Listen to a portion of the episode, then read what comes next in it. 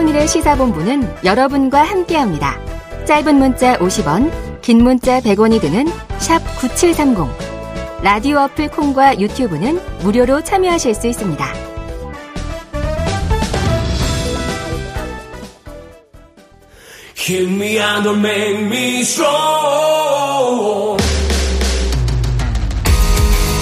네, 자 매주 월요일 깊이 있는 시사 분석과 재미를 잡기 위해서 생겨난 코너죠. 하지만 지금 뭐 재미를 논하기에는 적절한 시점은 아닌 것 같습니다. 함께 해주실 두 분 나오셨습니다. 박원석 전 의원 그리고 김준일 뉴스톱 대표 나오셨습니다. 두 분 어서 오세요. 안녕하세요. 자 본격적으로 시작해 보죠. 이태원 참사 당시에 현장 상황 총괄 담당자였던 이임재 전 용산 경찰서장 이게 뭐 상황 보고를 받고도 걸어서 10분 거리를 1시간 정도 관용 차량으로 돌다가 늦게 도착했다. 자, 김 대표님 어떻게 보세요? 이 행적은? 어, 잘 이해가 안 가요, 일단. 네. 예. 저, 저라면은 이게 그냥 일반적인 상식을 가진 분이라면은 음. 긴급하게 연락이 왔을 거예요. 음. 이게 보통 일이 아니다라고 네네네. 연락이 왔을 거란 말이에요. 그러니까 정확하게 이제 9시 47분에 식사를 마치고 관용차를 탑승을 하고 이제 출발을 한 거예요. 네. 그런데 막히기 시작해 녹사평역에 녹사평역에 네. 도착했는데 막히잖아요. 음. 그러면은 그 800m 거리거든요. 네네네 가깝습니다. 예, 800m 거리면은 10분 빠르면 10분 좀 천천히 걸어도 13분이면 걸어가요. 예. 근데 50분 동안 차를 타고 거기서 음. 뭉개고 있었다. 음. 모르겠어요. 그 뭐 차 다리가 아프신지 어떤지 하루 종일 음. 경비 지휘를 하느라고. 네. 그리고 또 뭐 뒷짐은 사실은 뭐 핵심은 아닌데 느긋하게 네. 뒷짐지고 걷는 게 CCTV에 또 잡혔잖아요. 네네네. 그러니까 10시 20분에 처음에는 참사자 현장에 도착했다고 보고를 했는데 알고 보니 음. 11시 5분에 도착한 걸로 지금 밝혀졌고 네네. 거짓말까지 하고. 음. 그러니까 그냥 일반적인 사람이라도 이렇게 안 할 겁니다. 네. 그래서 이 부분은 이 그리고 이게 그냥 태도의 문제가 아니라 직접적인 참사의 원인의 하나로 지목이 되고 있잖아요. 음. 참사는 벌어지고 그 이후에 많은 인원들이 이제 구조가 돼야 되는 상황인데 네. 이 경찰서장이 빨리 와서 지휘를 해가지고 이를테면은 기동대 투입 같은 거를 결정을 하고 본인이 지휘를 할 수 없더라도 서울 경찰청장한테 빨리 보고를 해가지고 네. 이 부분을 빨리 교통 정리를 해줬으면은 119 구급차가 빨리 왔다 갔다 한 했다라면은 예. 조금이라도 몇 명이라도 진짜 도구할 수 있는 상황이었어요. 이 모든 게 다 안 됐거든요. 음. 보고도 11시 36분에 서울 경찰청장한테 32분에 정확하게 네. 전화를 했다고 합니다. 그러니까 하나도 이해가 안 가요, 저는. 어. 어떻게 이런 일이 벌어질 수 있죠? 자, 현장에서 핵심입니다. 왜냐면 10시쯤 도착했다면 사고 발생 직전이에요. 근데 지금 이 CCTV 공개된 시간이 10시 59분. 바로 그 사고의 과정 전후에 있는 겁니다. 아, 답답하기가 이럴 데 없는데 자, 곧 입건할 것으로 이임재 전 용산 서장, 뭐 경찰청 특수본이 이제 가닥을 잡은 것 같은데요. 자, 이 CCTV 뒷짐지고 걸어가는 것도 나왔고 박 의원님은 어떻게 보셨습니까? 그러니까 좀 아까 우리 김준일 대표 얘기하셨듯이 그 행적이 전혀 납득이 안 되죠. 음. 어쨌든 본인이 현장 지휘 책임자 아닙니까? 아, 그러면 다급한 연락을 받았으면 네. 그 즉시 현장으로 나갔어야 되고 설사 차 안에서 길이 막혀서 어, 현장에 진입하려고 차를 이리저리 돌렸다고 하더라도 음. 그 사이에 무전을 계속 받았을 거 네, 아니에요. 네네네. 그러면 어떤 지휘라도 내렸어야죠. 네네. 네. 근데 계속 그렇게 한 시간 동안이나 주변을 헤매다가 음. 결국에는 마지못해 걸어서 네네. 네. 그 이태원 파출소 옥상에 올라가는데 옥상에 올라가서도 서울 경찰청장한테 보고하기까지 30분의 시간이 있었어요. 예. 그 시간 동안 뭐 했냐는 거죠. 음. 아, 그런 점에서 전혀 납득이 안 가고 오늘 뭐 특수본에서 과실치사상 직무유기 그 책임을 물어서 입건하는 것으로 아, 그렇게 결정이 났는데 저는 입건한 이후에도 이분이 도대체 어, 무슨 생각으로 어, 당시 어떤 어떤 사정으로 인해서 네. 어, 그런 행적을 보였는지 음. 반드시 저는 밝혀져야 된다고 보고요.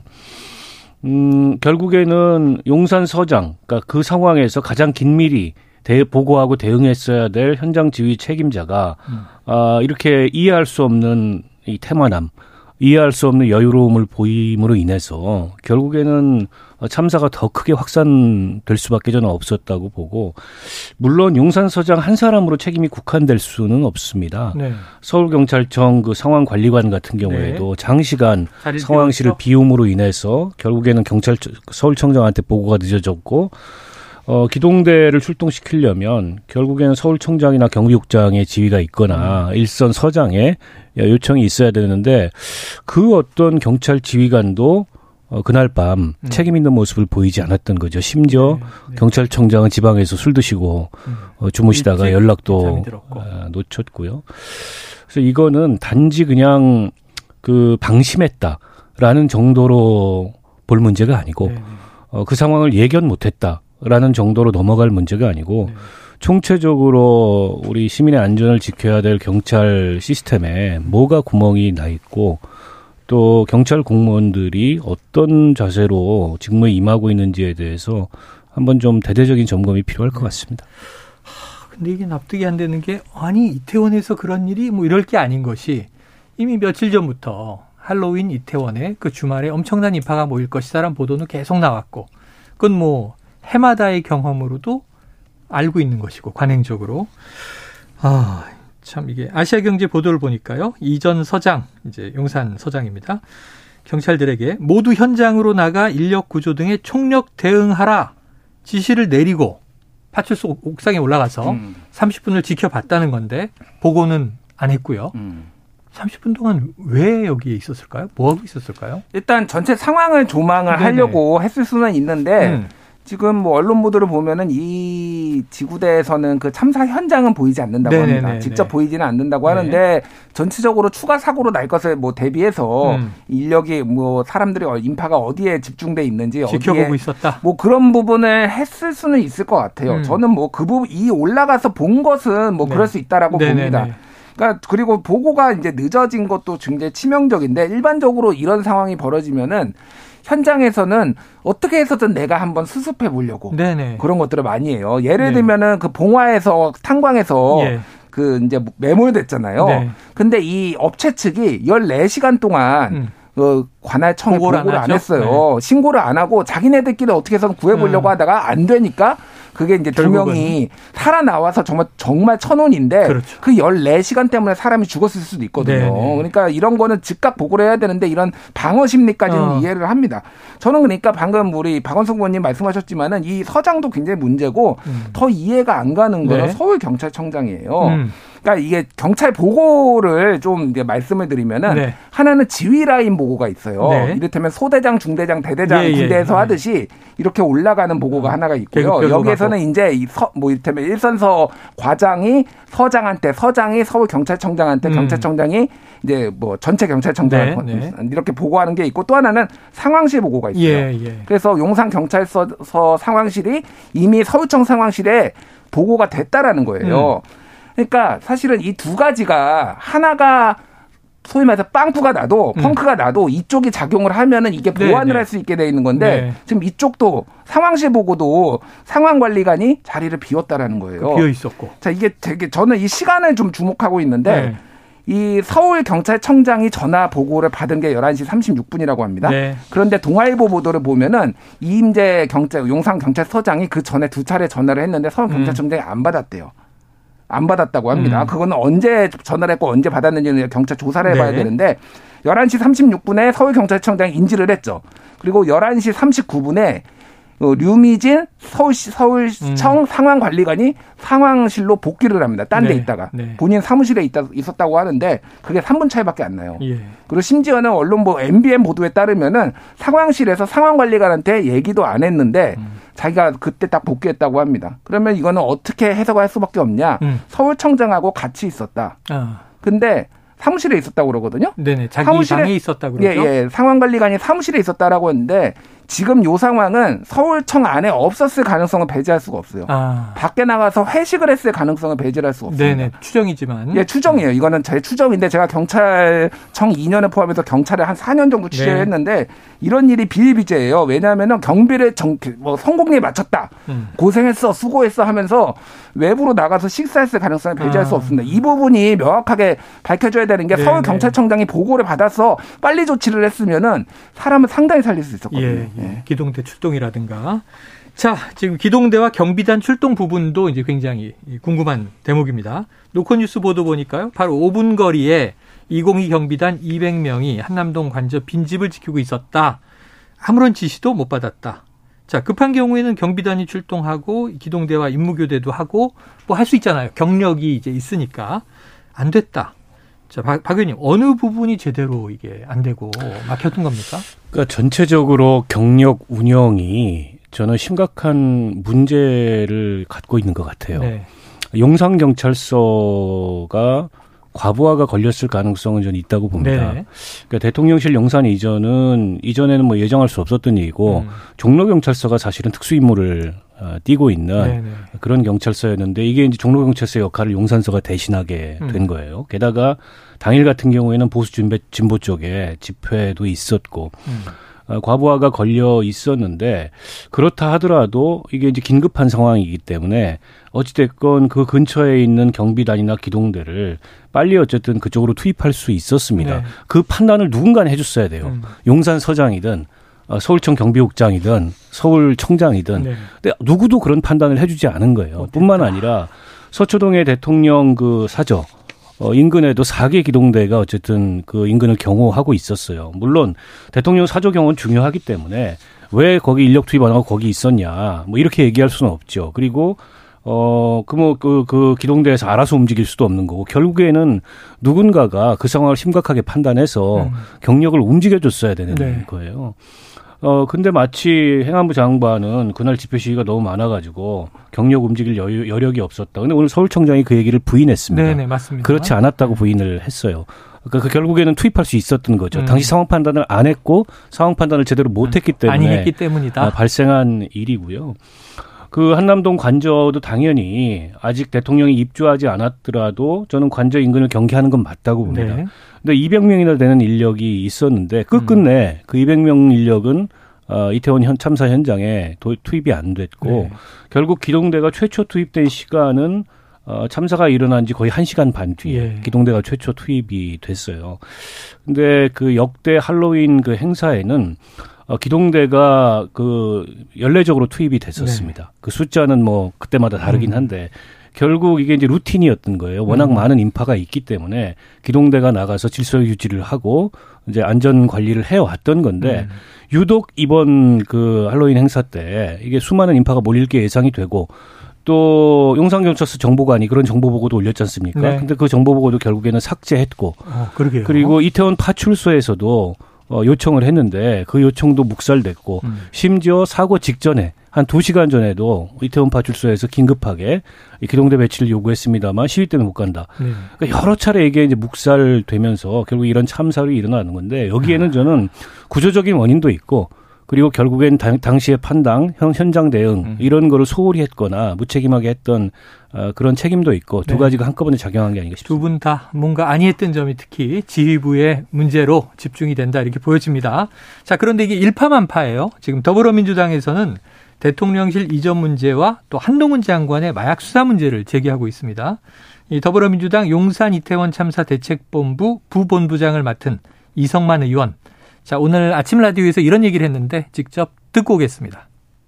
저희들이 추산해 봐서는 매일 한 700명 정도의 이 경비 인력이 동원되는 게 아닌가. 그 상시 그 일만 하고 있으니까 기본적으로 이 경비 인력이 엄청나게 분산이 됐던 거죠.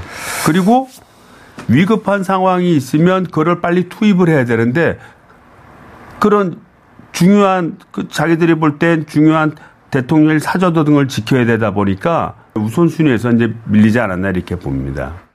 네, 자, 윤 대통령 경호에 700명 정도가 동원이 되는데 경호 인력이 분산된 탓도 있다라는 이제 해석인 것 같아요. 자, 김준일 대표님은 어떻게 들으셨습니까? 그러니까 윤석열 대통령에게 이제 어디까지 책임을 물을 수 있는가에 음. 대해서 조금 어떤 정치적인 어떤 어떤 정파성을 좀 빼고 네네. 가야 될 필요가 있어요. 네. 그러니까 야당에서 또 얘기하는 거는 조금 정파적인 수 있거든요. 네네. 저는 이렇게 봅니다. 그러니까 집회 아뭐 박원석 의원님이 말씀하셨는데 네. 굉장히 과부하가 걸린 거는 맞아요. 네. 과부하가 걸린 건 맞는데 일의 우선순위에 있어서 국민의 안전과 생명이 뒷전으로 밀린 것도 맞습니다. 음. 그러면은 이렇게 분위기가 조성된 것에 대해서 네. 어떻게 대통령이 책임질 것이냐라는 거죠. 예를 들면 이런 거예요. 지금 모든 지금 그 상황에 있었던 사람들이 대부분 자기 이 국민 이 지휘 라인에 있었던 사람에게 보고하기보다는 자기의 안위를 챙기기에 바꿨어요. 음. 바빴어요. 예를 들면은 박혜영 용산구청장 같은 경우에는 네네. 8시 20분에 그래서 반 8시 20분에서 9시 사이에 그 일대를 이태원 일대로 돌아본 다음에 권영세 장관이 있는 단톡방에다가 여기 사람이 많은데 걱정된다. 걱정된다. 내가 조치하겠다. 예. 그리고 아무 조치를 안 해요. 어. 그리고 참사가 터진 다음에 11시 20분인가 권영세 장관한테 전화를 해서 보고를 합니다. 왜냐하면 권영세 장관이 권영세 장관 의원이죠. 그러니까 지역구 의원이고 정책 박희영 구청장이 예전에 총선 당시에 정책 특보를 했어요. 음. 권영세 장관의 그 캠프에 있었던 사람입니다. 네. 그러니까 이 사람이 한마디로 얘기하면 나의 생명줄은 권영세가 쥐고 되고 있다라고 생각을 하고 아. 이렇게 된 거예요. 예. 마찬가지입니다. 그러니까 사실은 굉장히 집회와 시위 관리가 중요하기도 했지만은 헬로윈이 음. 이 정도였으면 해야 되는데 중요한 거는 용산만 용산에 지켜야 된다라는 경찰의 음. 기조 이런 것들이 여기저기서 다 보여요. 7시 반에서 8시에 경찰 경비대가 있었거든요. 네, 가까운데. 네, 네, 네. 그래서 빼달라고 용산서에서 이미 상황실에서 요청을 네. 했는데 안 된다. 여기 지켜야 네. 된다라고 했잖아요. 이미 다 드러난 거예요. 그러니까 음. 중요한 거는 대통령이 어디까지 책임질지 모르겠으나 잘못된 정책 기조 그, 그 기조를 음. 이렇게 시사함으로 인해서 사람들이 대통령만 쳐다보게 만들고 음. 이게 지금 문제가 바, 발, 발생한 거는 명백한 거죠, 그러니까. 네, 자 정파적인 부분은 좀 빼고 보자. 이런 또 얘기도 하셨어요. 공기라는 게 있습니다. 공기 그러니까 정권이 바뀌고 나면 음, 정부 모든 부처 특히 이제 경찰 같은 이런 조직은 그 정권의 공기를 살피죠. 분위기죠, 그 위쪽의 공기가 어떤가. 음. 거기에 맞춰서 자신들의 역할을 튜닝을 합니다. 음. 근데 저는 아주 상징적으로 드러난 게 참사 이틀 만에 경찰이 한 일이 정보 보고서를 만들어 가지고 아, 대통령실에 제공한 거예요. 네. 이게 정권 퇴진 시위로 번질 것인가 안 번질 것인가. 음. 사실 그거는 참사의 수습과도 아무리 관련이 없고 음. 유가적 지원과도 아무 관련이 없음에도 네. 불구하고 네. 경찰이 직접 연루된 이런 참사가 일어났는데 경찰이 가장 먼저 한 일은 어. 이게 정권의 안위에 대한 정보 보고서를 음. 작성해서 보냈다는 거예요. 저는 윤석열 정부의 공기를 이렇게 읽고 있구나. 네, 네. 우리 공무원들이 어, 이 문제라고 생각을 하고요. 그리고 이제 용산서의 부하나 대통령실 이전 문제는 일종의 이제 구조적 문제죠. 구조적 차질이 빚어진 네, 거죠. 네. 그러니까 지금 문재인 정부 때하고 지금하고 경찰이 다른 건 뭐냐면 경력 숫자도 같고 그 일대의 경력 숫자가 특별히 달라진 게 없습니다. 달라진 건 단 하나는 용산서를 중심으로 이게 이 경비하고 경계해야 될 곳이 많아진 거예요. 음. 서초동 사저도 그렇고 그렇죠. 한남동 관저도 그렇고 네. 대통령실도 그렇고 그렇다 보니까 용산서는 매일매일 저는 정신이 없었을 거라고 음. 봐요. 그래서 이게 뭐 대통령실 이전이 참사의 직접적 원인이다라고 얘기하는 거는 논리적 비약이겠지만 음. 구조적인 어떤 이 과부하를 발생시켜서 음. 구조적인 배경이 됐던 것만은 저는 피할 수 없을 것 같고요. 네. 때문에 정권이 정치적 책임을 인정하고 또 정치적 책임을 물어서 관련 책임자들을 경질하고 그럼으로써 국민들에게 이 사안을 뭐 숨기거나 감춤 없이 어, 성역 없이 수사하고 그다음에 책임질 사람들한테 책임을 지우고 재발 방지책을 마련하겠다는 의지를 보이는 게 중요한데 오늘에서야 대통령이 회의석상에서 네. 뭐 사실상의 공식 사과 이렇게 음, 음. 언론들이 표현을 하는데 오늘에서야 이제 사과성 발언이 처음 나왔다는 것 그리고 여전히 이상민 장관 한덕수 총리 어, 국민들의 공분을 자하게 내게 했던 이 공직자들에게 책임을 묻는 그 어떤 조치도 없다는 점에서 저는 이게 이제 대통령 책임론으로 어, 확산될 수밖에 없는 음. 그런 대응을 한 게 아닌가 싶습니다. 자, 그래요. 요거 하나 저 이 김준일 대표에게 좀 팩트 체크를 요청드릴게요. 네.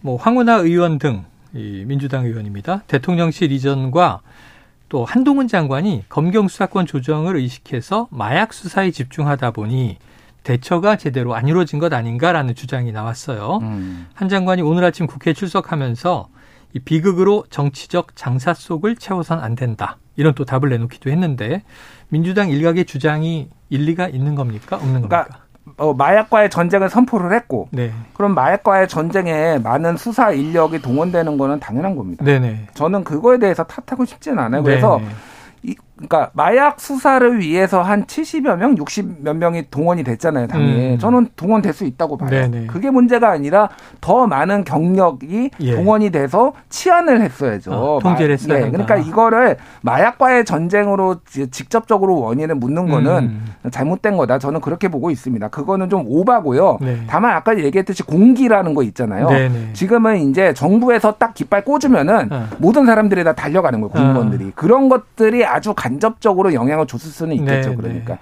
그런 부분에서 좀 이 직접적인 원인과 간접적인 원인을 좀 구분해서 아, 해야 되는데 예, 예. 정치권에서는 좀 야당에서는 특히 너무 이제 좀 무리한 주장이 네, 직접 연결시키는 거는 좀 오바라고 봅니다. 네, 알겠습니다. 자, 윤 대통령 아까 이제 박 의원님 언급해 주셨지만 또 지난 주말 사흘 연속 참사 애도 법회, 기독교 예배, 천주교 미사 하루씩 참석해서 애도하고 사과 입장을 표명했는데요.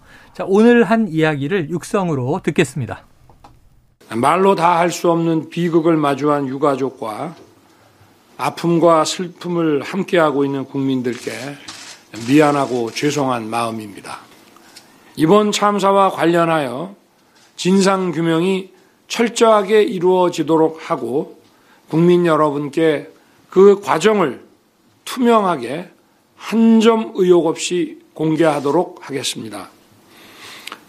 그 결과에 따라 책임 있는 사람에 대해서는 엄정히 그 책임을 묻도록 하겠습니다. 네, 자 듣고 오셨는데 이제 오늘 이야기입니다. 아까 박 의원님은 이제 사과성 이제 발언이 오늘 나왔다 이런 얘기를 하셨고 유족에 대한 사과는 뭐 일전에도 나왔습니다. 근데 오늘은 국민이 이제 들어 있습니다. 그러면은 김 대표님은 이윤 대통령이 사과를 했다고 봐야 할 것인가 음. 아니면 대국민 사과나 공식적인 담화가 또 나올 것인가 어떻게 보세요? 그러니까 이런 거 같아요. 지금 대통령실이나 여당에서는 대통령 사과했지 않느냐라고 네네네. 계속 얘기를 하고 있어요. 네. 근데 일본이 음. 한국 조선을 이제 침략을 해서 병합을 하고 네. 침탈을 하고 이거에 대해서 나중에 이제 일본의 총리들이 음. 해방 이후에 사과를 했나요, 안 했나요? 한 총리도 있죠. 했죠. 네 했습니다. 명백하게 네. 했어요. 네. 근데 우리나라 국민들은 일본이 사과를 했다고 생각하지 않는 분들이 많아요. 음. 왜 그럴까요? 음. 진정성이 없어서 그래요. 정말로 마음에 우러나게 이렇게 해, 아, 그런 형식과 네, 네. 그런 방식과 내용이 담기면은 이러면 뭐 일본이 사과를 했다라고 생각을 음. 하는데 그러지 않은 경우가 많았기 때문에 이후 총리가 번복하고 예.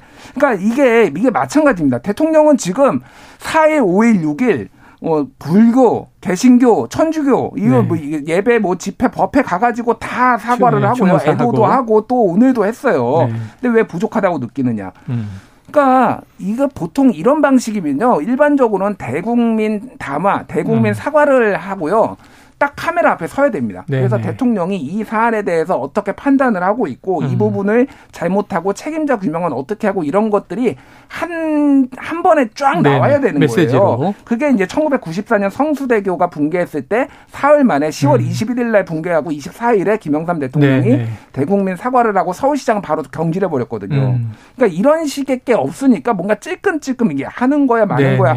그리고 이게 전원으로 들려요. 아. 사람들이 눈으로 보는 게 아니라 대통령 대통령실에서 오늘 미사에 됐다. 가가지고 대통령께서 이런 이런 말씀을 하셨어요라고 어. 전달을 해줍니다. 네네. 왜 이런 식으로 하나요? 음. 그러니까 예전에부터 죽어도 사과 안 하려고 하고 개사과 논란까지 있고 이게 다 같이 엮이면서 음. 지금 안 하는구나 이 사람은 네 이렇게 지금 받아들일 수밖에 없는 거예요. 네. 그러니까 일각에서는 대통령이 법률가라서 그렇다. 예, 예. 아, 사과라는 게 이제 법적 책임과 연동될 수 있기 때문에 어, 그냥 사과를 하지 않는다. 음, 음. 지금도 마지막 말씀이 선수사 후 책임을 묻겠다 네요.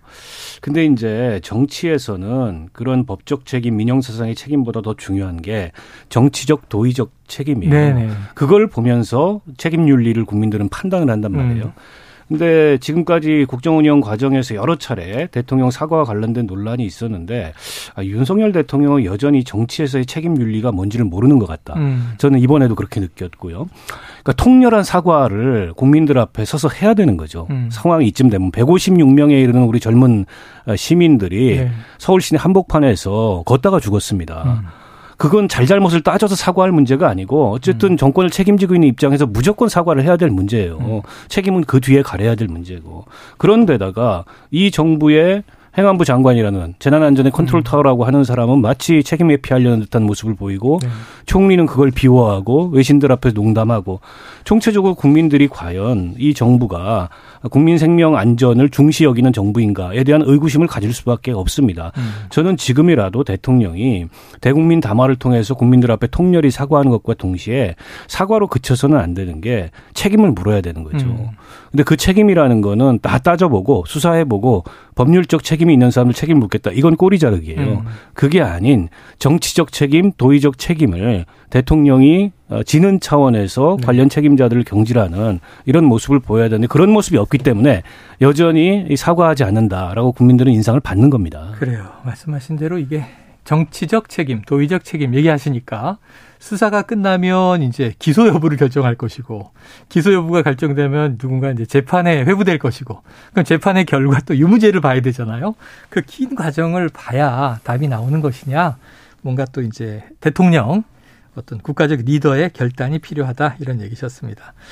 자, 진상규명에 따라 엄정한 책임을 묻겠다. 자, 그렇다면 두 분에게 여쭤볼게요. 지금 현재 그런 정치적, 도의적 책임, 문책, 경질, 민주당은 이미 저희 직책 명단을 들고 나왔습니다. 김준일 대표님은 어느 선이 적절한 겁니까? 대통령이 판단하시면 됩니다. 아. 대통령이 판단하면 되고요. 사실은 이런 상황이 벌어지면은 총리부터 행안부 장관, 뭐 기타 등등이 본인이 사표를 던져, 그러니까 사표를 내야 돼요. 본인이 이 사안에 사퇴. 대해서 내가 책임을 지겠습니다. 사표를 던지면은 네. 그거에 대해서 대통령이 선별해서 반려를 하든 아니면은 이 사안을 수습할 때까지만 직책에 있게 하든 네. 이거를 교통 정리를 해야 되는데 아무도 사표를 안 던지고요. 어. 아무도 다 버틸라고 하고 있어요. 어. 지금 이 정권의 위기는 이 사람들이 버티느냐 안 버티느냐에 저는 달려 있다고 아. 봅니다. 예, 최소한 뭐 행안부 장관, 뭐 한덕수 총리, 뭐 이 경찰청장이나 뭐 이 여기는 말할 것도 없고 직접적인 네, 네. 원인이고 정치적으로 책임을 질 수 있는 사람이 책임을 지는 모습을 보였을 때 음. 다시 어떤 국정 동, 동, 국정 장악력이라든지 이렇게 반등할 수가 있어요. 그 초등학생도 아는 그 말이 있습니다. 음. 스파이더맨에 나오잖아요. 네. 큰 힘에는 큰 맞아요. 책임이 따른다고. 네. 왜 책임 안 집니까? 예? 책임을 왜 안 지느냐? 일갈하셨습니다. 자, 박 의원님께 마지막 질문 하나 드릴게요. 지금 오늘 2시에 이제 행안위 현안 질의가 시작됩니다. 네. 그런데 지금 이 민주당과 정의당은 국정조사를 요구하고 있잖아요. 네. 국민의힘은 우선 수사 지켜보자. 그 이후에 미진하면 국정조사 하겠다. 근데 그 지금은 혼란을 초래한다 이런 입장인데 음. 지금 단독으로도 가능은 해요. 네. 밀어붙이면. 음. 어떻게 전망하십니까? 국정조사 건은? 저는 수사 중이기 때문에 음. 지금 국정조사를 하면 음. 혼선이 생기고 어, 일단 수사를 지켜본 후에 국정조사 미진하면 국정조사를 하자. 네. 별로 논리적 타당성도 없는 얘기라고 아, 생각해요. 아, 그러니까 수사와 국정조사는 전혀 다른 기능입니다. 네네네. 수사는 형사적 책임을 묻기 위해서 즉 예. 처벌을 위해서 음. 하는 거예요. 그럼 주로 처벌을 위해서 하는 대상들은 공무원들, 음. 어, 임명직 공무원들이 주 대상일 거예요. 근데 국정조사는 이런 일이 왜 일어났고 또 그 원인이 어디서부터 어디까지 있고 책임은 누구 누구부터 누구까지 있으며 재발 방지를 위해서 어떤 시스템의 개선과 제도적 개선이 필요한가라는 음. 것을 국정조사 권한을 가진 국회가 폭넓게 조사하고 논의하자는 겁니다. 네. 수사하고 직접적 관련이 없어요. 이걸 한다 그래서 수사에 방해될 일이 없고 음. 이전에도 수사와 국정조사를 동시에 했던 전례들이 있습니다. 있다.